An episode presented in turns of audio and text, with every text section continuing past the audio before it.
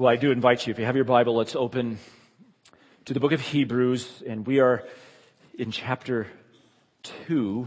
In fact, we'll just finish chapter 2 this morning. So Hebrews chapter 2, I always encourage you to bring a Bible, some way you can look at the text. If you don't have one, don't worry, in just a moment, the words will be up here on the screen behind me. Hebrews 2. I wonder this morning how many of us feel a need for a priest. Kind of awkward. Do you ever feel a need for a priest? That's something that's in your mind very frequently. My guess is most of us seldom, if ever, think in these terms. Unless maybe you were raised like I was in a tradition where priests were prominent. I've shared many occasions that I was raised in a very traditional Roman Catholic home where priests were a significant part of our weekly, if not daily, experience. We had some concept of this go-between between God and us. That's what a priest is, a mediator, a go-between. We had some conception of that. I remember even as a kid, once a month, because we were faithful, once a month, being dragged to church to go to confession. That was terrifying. If you've ever experienced that, going into that little closet and with somebody behind the screen and confessing your sin so that the priest would forgive you and give you grace. The priest would administer sacraments through which we receive grace, the Eucharist, every Sunday for sustaining, saving grace administered by the priest. I grew up in that experience, and I'm going to argue, even from the book of Hebrews, I think that's wrong. So I'm not condoning that. I think it's wrong. But I just mentioned that to say that we had some concept of the need for a priest or what a priest was. It's interesting that in almost every major religion, there is some sort of priesthood. Some innate sense of a go-between between the deity and mankind. Almost every major religion has some kind of priesthood. However, when we come to the Bible, priests are not simply the exclusive domain of kind of world or pagan religions, but actually, priests are the central feature, a central feature of God's revelation in the Bible. As we think of the Old Covenant, the Old Testament, that the writer of Hebrews will refer to so many times, at the heart of the giving of the law on Mount Sinai, great revelation of God on Mount Sinai that we have learned is mediated through angels, at the heart of that law is the design of the tabernacle, where God would symbolically dwell with his people. And inseparable from the tabernacle is the details for a priesthood. The institution of the priesthood. God's design. This is God's word. The priesthood, including, most specifically, the high priest. So much detail about the high priest. Here's a little image, picture of the high priest in the Old Testament. And there's a whole chapter just on his clothing. Did you know that? How significant this is. And then we get so much of the heart of the law about the duties of the priest and their offerings and what they did and how they represented the people before God and how they represented God to the people. So this is at the very heart of God's revelation in the Old Testament. A significant portion deals with priests. And the overall message, as you read the end of the book of Exodus and you read all of Leviticus and into Numbers, the big message of this tabernacle and priesthood is simply this. If God, who is holy, if he's going to dwell with his people, that's what the tabernacle symbolized, God dwelling in the midst of his people. If God is going to dwell with his people, there must be a mediator. A mediator that represents God to the people and the people to God. That's what they were set apart, the holy priesthood was for, to mediate between God and the people. And their chief role, as we see it in the Old Testament, was to make atonement for the people by these ongoing sacrifices. To make atonement, some covering for sin by these ongoing sacrifices. So that large message from the Old Testament is, if God is going to dwell with sinful people, the holy God, there must be mediation that gives this ongoing atonement. So this idea of priesthood is not incidental in the Bible, but it's right at the very heart of God's purpose. And we know now that that whole system that we read about in so much detail in the Old Testament of tabernacle and priest and sacrifices, all of that is only a shadow and a copy of a much greater heavenly reality that has now been revealed in the Son, Jesus. And this becomes the major theme of this letter, this sermon letter that we call Hebrews, that he's going to unfold in such rich detail. And our text this morning, Hebrews 2:17, is the introduction to this great theme for the first time. Let me read it. Hebrews 2, you can follow in your Bible or on the screen. As he concludes this section, Hebrews 2:17, therefore, he's been speaking of Jesus, the Son, all through there. He, that's the Son, Jesus, he had to be made like his brethren, his brothers and sisters in all things, that he might become a merciful and faithful high priest in things pertaining to God, to make propitiation for the sins of the people. For since he himself was tempted in that which he has suffered, he is able to come to the aid of those who are tempted. One author called chapter 2, verse 17, the nerve center of the letter. I like that description. The nerve center. Really, everything that this letter is going to be about is right here in this verse, these themes that he is going to develop. He gives it in a kernel form. The kernel form, really, the whole message of his letter. Now, if you look there at the first word of verse 17, therefore, he's drawing a conclusion to what he's been arguing up to this point. These verses form this conclusion of what he has been arguing. What he's been arguing. So let me, just one more time, let me remind you of the flow of thought in Hebrews 1 and 2. Hebrews chapter 1 and 2, what we have been through and are finishing here this morning. I gave you a one-line summary of these two chapters. So I'll do that again this morning, just repeat it so we hear it and understand how he's arguing. Here's his thought. Here's the main thing of these first two chapters. The eternal Son, God the Son, who is God's final word, his final revelation, the culminating revelation, all that was shadowed and pictured now is coming to pass in Jesus. So the eternal Son, who is God's final word, has now come to be exalted uniquely as the Son. And that means he's exalted as the heir of everything, the author of salvation.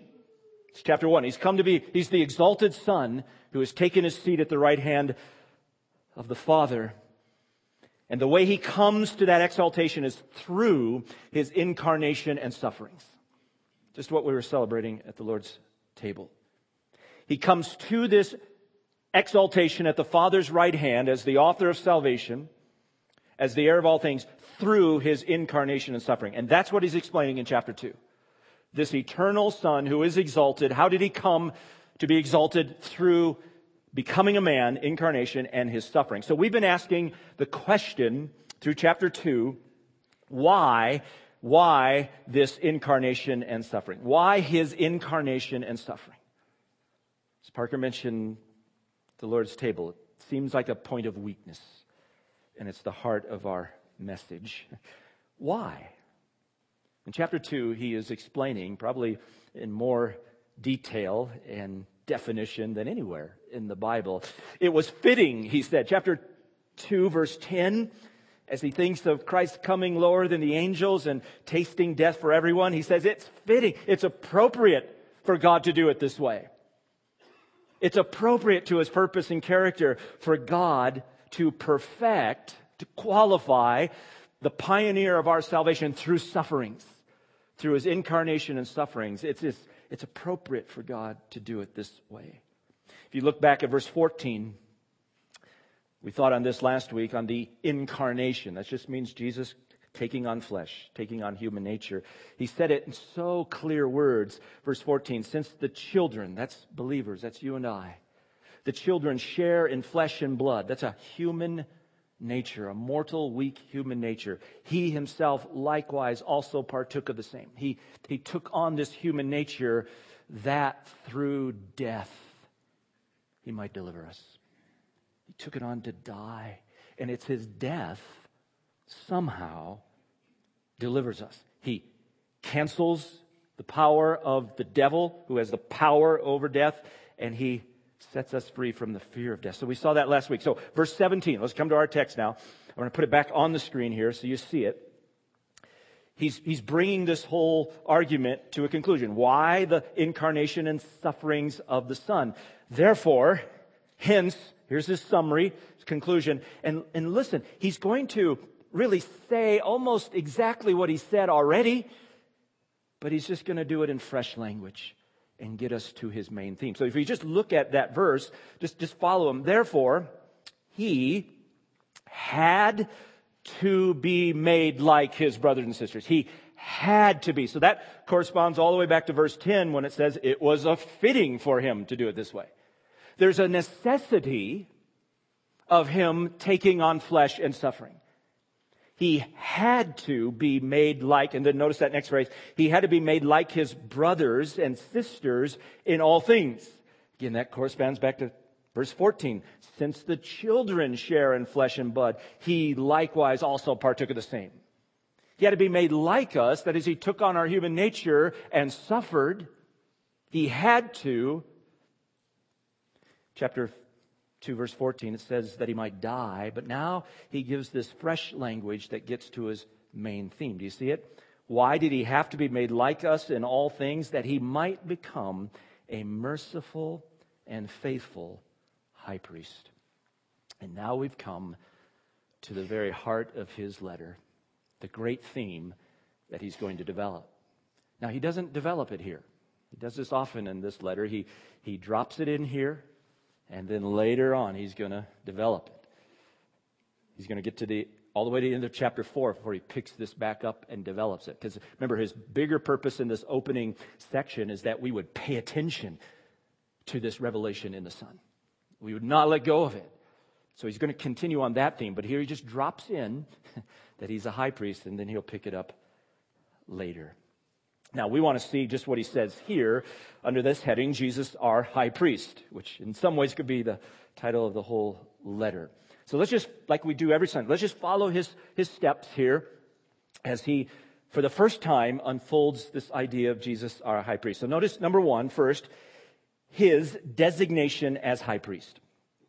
His designation as high priest. Now, I want you to just pause here because we should be stunned by this. It is stunning. This is the first use in his letter to designate Jesus as the high priest. But do you know, this is the only book, the only letter in the entire New Testament that ever designates Jesus as high priest. You know that. This is not common.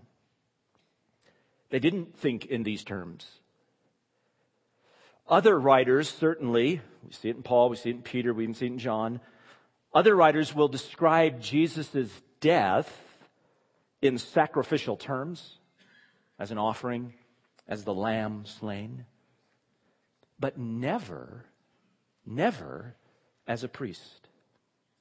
Isn't that fascinating?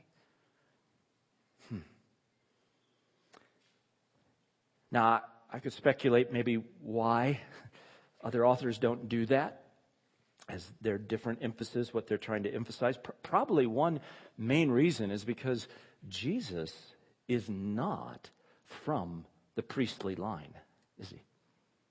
We understand that he's Messiah. He's the son of David. He's the king. But a priest? He's not from the priestly line. And our author has to explain that. And he will. We'll get there.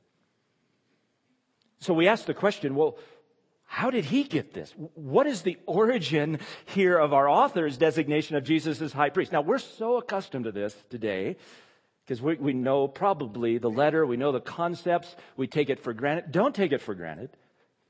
It is really insightful and quite stunning that he is called the high priest. What is the origin of our author's designation of him as high priest?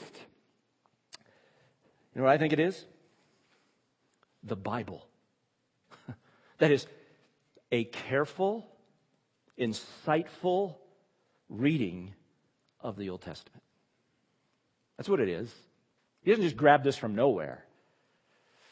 What we're in for in these remaining chapters is to watch the author go to the Old Testament and show you how to read it, and that Jesus is the high priest. Namely, Psalm 110, verse 4, you are a priest. Connection back to Melchizedek, connection to the whole sacrificial system. It is really rich what he's going to unfold. But we, mostly Gentiles, 2,000 years removed, we have to work hard to appreciate what it means that he's a high priest. Because we just don't swim in those waters. His Jewish readers who lived in this context, I mean, how thrilling for them to read. He's a perfect high priest, but that doesn't have the same punch to us today. So we're going to have to work in this book to let it sit on us in a really powerful way that we desperately need this. And here he is. So just start there. His designation. Just a couple things here under that. He becomes high priest. He becomes such by means of his incarnation and suffering. Now see his language there. He uses this all through the letter. He had to be made like his brethren. What's that mean? Well, he had to take on flesh and suffer that he might become a merciful and faithful high priest. That's how he comes to this designation as high priest. His title is through his incarnation and his sufferings. He becomes, that's the language, he becomes the high priest this way. That's why it's necessary for him to take on flesh, to suffer ultimately, is that he might be our high priest. It was necessary for him. He had to be made like us to become our high priest. Remember, priests represent the people before God. Priests have to be taken from the people. So a priest is, as I said last week, priests aren't demigods. Priests are taken from the people. So he had to be made like us fully if he is to be our high priest. He represents us. So look at the language there again, verse 17. He had to be made like his brethren in all things, that he might become a merciful and faithful high priest in things pertaining to God. Which is this way of referring to that he might represent us before God. We're dealing with things about God here. That's why we need a priest. From God's side, we desperately need a priest, and he had to be made like us that he might represent us before God. He's going to pick up this theme later in chapter 5 about what that things pertaining to God means, that he represents us. These are the things that really matter, whether they're on our radar or not. The things pertaining to God, our relationship to God, our representation before God. That's why he had to be made like us, to represent us. Now notice also in this designation of high priest, it says, what kind of high priest is he? You see it there in verse 17? That he might become a merciful and faithful high priest. Merciful and faithful. That is, the result of his faithful work as a high priest is mercy. He is a faithful high priest. He perfectly obeys the Father. His faithful obedience in this office, in his sufferings. He does not fail. He does not falter. And because of that, he's full of mercy. It leads to mercy. Just enjoy this. He's a merciful and faithful high priest. He's not an aloof high priest. He's merciful and faithful. He's full of compassion. He's full of careful consideration of our weakness. That's the kind of high priest he is. And we'll see why he's that way. He's going to say it in verse 18. That's the kind of high priest we have. That's why his becoming like us and his sufferings and being tempted are essential to his priesthood. If he's going to be a merciful and faithful high priest who rescues us. So that's his designation. Number two, next step, notice his chief work as high priest. His chief, central work as high priest. Now, again, if you're not familiar, what was the chief work of the high priest under the Old Covenant? Under the law, you think of the tabernacle or the temple. Well, his chief work was to make atonement for the people on the Day of Atonement. It's the uniqueness here, one of the uniquenesses of the high priest, right? Over just other priests. His was the role on Yom Kippur, the Day of Atonement, to enter the Holy of Holies one time a year with blood and to sprinkle the top of that ark called the atonement cover.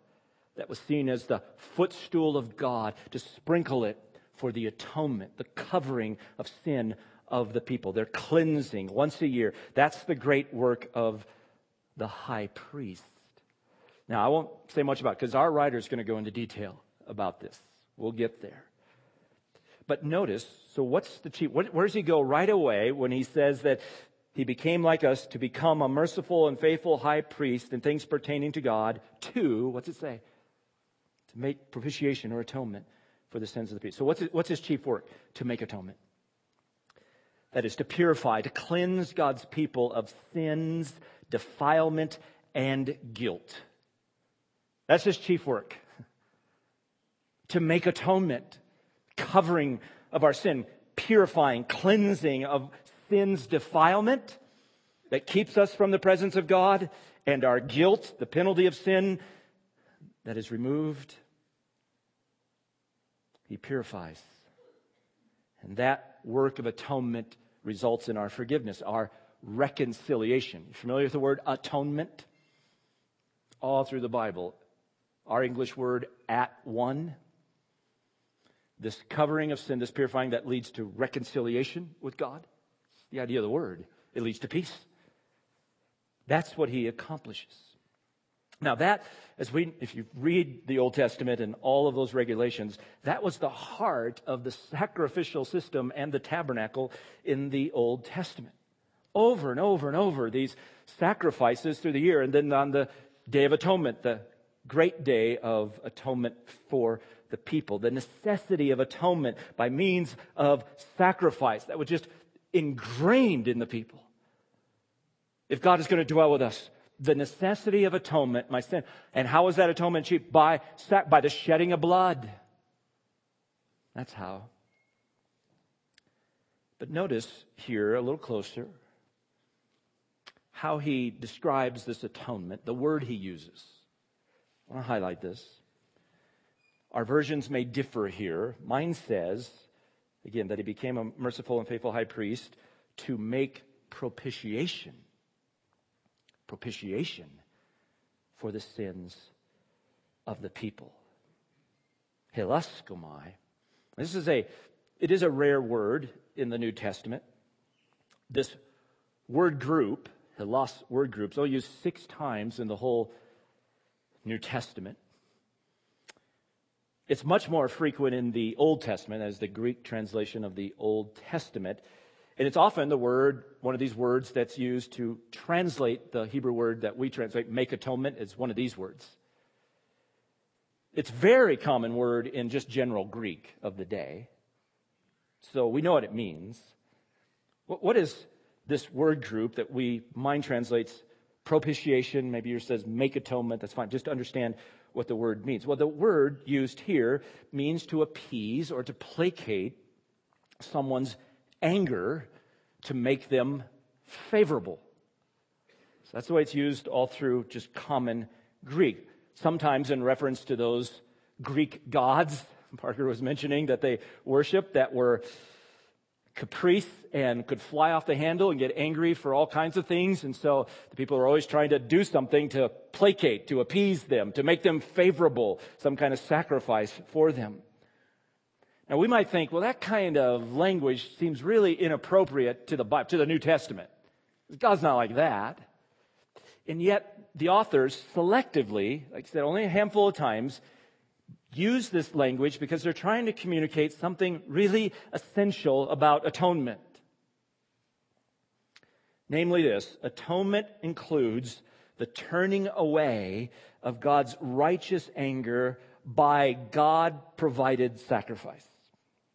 That's this word.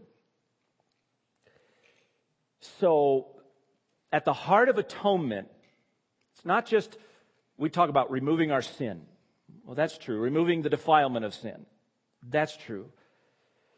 But the real issue with sin is that it evokes the just judgment or wrath of God. That's at the core. And so all through the Old Testament, when they brought those sacrifices, those whole burnt offerings, there was an implicit idea that they were in place of you. You deserved this judgment. The sacrifice received it in your place.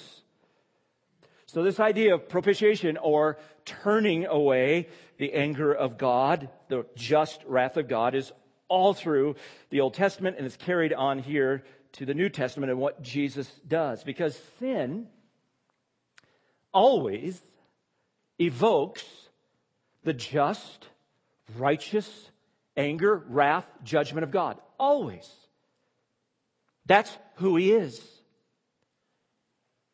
As God who is holy. He has an innate opposition to evil in all of its forms. Always. It's definitional to God. It doesn't stop ever being holy. Now He can delay the execution of that judgment in His long suffering, but it always arouses, rightly, that right just anger. It's not like us flying off the handles, not like the Greek gods and being caprice. It is His steady, unrelenting, uncompromised antagonism to evil in all of its forms. And that must be removed if we are going to be at one, that is reconciled to God, peace with God. So that's what the author's saying our high priest has done. Just like the high priest in the Old Testament would do that with those blood sacrifices. So our high priest in Jesus became man, became like us to make propitiation. It's a good one. I know we don't use that word much, but I would argue hang on to that word. It's just one of those unique words that we should keep because it so communicates this idea of God's just wrath being removed. Now, the Bible doesn't have any pagan concepts of God, as I said, and flying off the handle and a caprice kind of anger.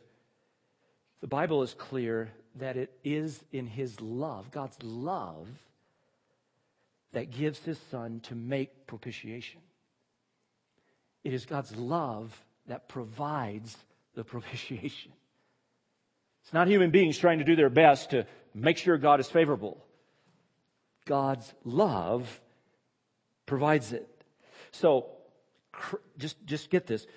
Jesus making propitiation, His sacrifice, does not make God loving. He is love. He's love. Christ's sacrifice doesn't simply turn the wrath of God into the love of God. It's His love that provides the Son to be the propitiation. At the same time, God, in His love, is full of wrath against us, sinners, and in that love provides a way to turn away His wrath. That's the gospel.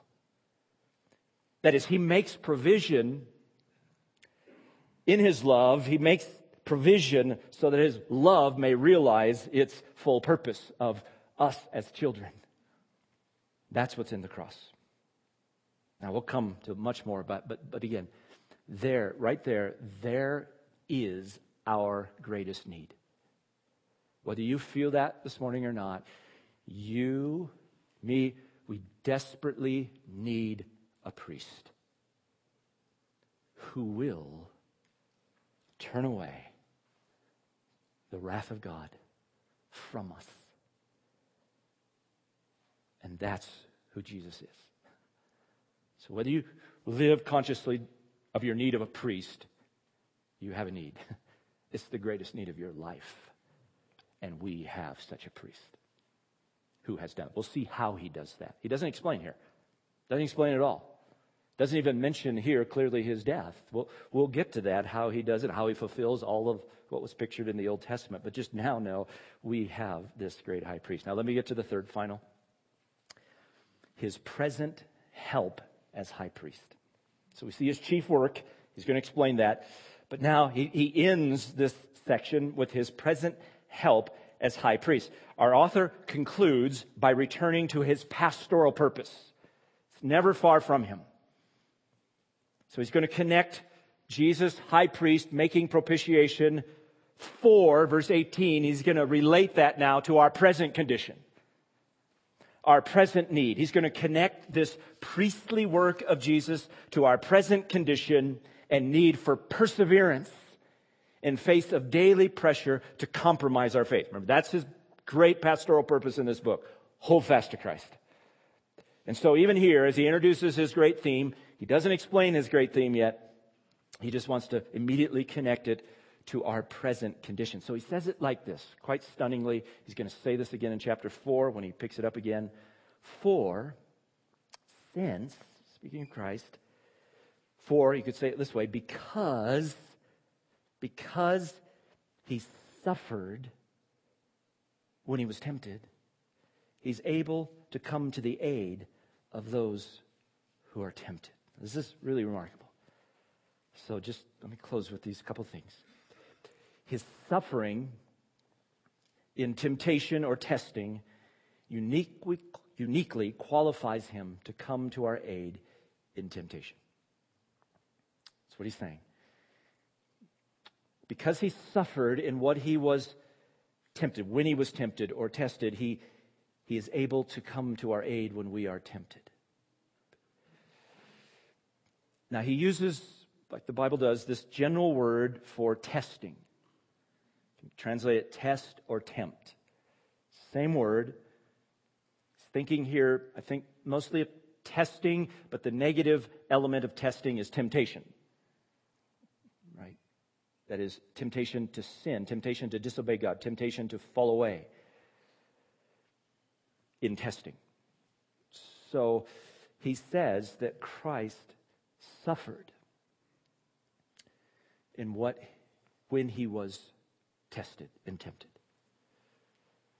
That is, in one sense, it refers, this tempting, testing, His entire life as a weak human being, that is, in the weakness of our flesh.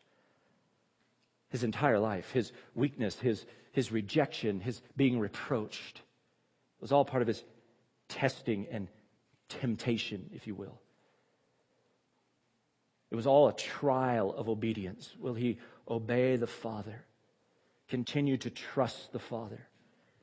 Now we know of some specifics of His testing and temptation. Obviously we know of the first time in the wilderness and Satan himself coming to tempt. We know of His various trials, testing as He is forsaken by His family, forsaken by almost everybody, forsaken by His followers. We see it on display in the garden Maybe the most vivid experience of that when he is sweating drops of blood, suffering in that temptation, praying, Father, take this cup from me. But not my will, but yours be done. We get some glimpse into the level of suffering in the face of his testing, in the face of his temptation. The horror of what he was about to experience. And then we see it on the cross. My God, why have you forsaken me? He suffered in that testing, in that temptation, in a way that we never will. And because he has done that, he is able to come to our aid. That is, in those testings and temptations, he knows the anguish, the pain, the turmoil of that temptation and that testing. So that he says he's able. He has this special mercy he is disposed to as a result of the suffering of temptation. That's why he's a merciful and faithful high priest. He's been there. He is so identified with us in his suffering. When tempted, when tried, that he is able to come to your aid. So I just end with that note. He is able to strengthen, comfort, and deliver us from all temptation. He is able. That's what he's saying. He's thinking right now. So as he explains the high priestly work of Christ, making atonement, propitiation, securing our inheritance, our home. He's going to get to that and develop it. It's precious. But right now, he's thinking he's the kind of high priest that will get you safely home. Right now, he's able to come to your aid. Right now, he so relates with you. He is so moved in that way by your temptation and our suffering in it, in our trials, in our testing, because he has experienced it. And he is a merciful and compassionate and faithful high priest. And he comes to strengthen us in the face of it. He comes to comfort us in this testing and ultimately to deliver us from all temptations. We must only cry to him. Like that song we sang this morning, by your mercy, oh, deliver us, O Lord. Just rehearsing our temptation, our trial. That's what we do. We cry, and he hears it, and he comes to our aid as a merciful and faithful high priest. This is the kind of high priest we have. As I said before, he's not aloof. He's not standing behind a screen or behind a door and said, I rescued him. I don't want anything to do with him, but I did my duty. I rescued them. He is so identified with us in his suffering that he rushes to our aid. Because he knows it. He knows it. If you think for a moment that you are alone in your suffering, like no one's ever experienced this before, he knows it. He knows it. He obeyed, and he strengthens us to not quit. Now, that's the great temptation that they're facing here in this letter, to fall away, to be hardened, to turn away. No, call on him. He will bring you home. So what a glorious truth. As I said, the reason he took on flesh and his sufferings was not only to achieve our atonement, but was to be this kind of high priest for us. Merciful and faithful to come to your rescue and bring you home. Do you know him? Is he your high priest? Do you know your need for this priest? Do you feel it? I hope you do. And I hope you're secure that he has done it. And in the face of daily pressure, cry to him. Come rescue. And he comes. Let me pray for us as we continue on this, Lord willing, next week. Let's pray. Oh, Father, we are so thankful that you in your love gave your son to become like us and to experience this great ordeal of suffering in his testing and trial and temptation, that he rescues us.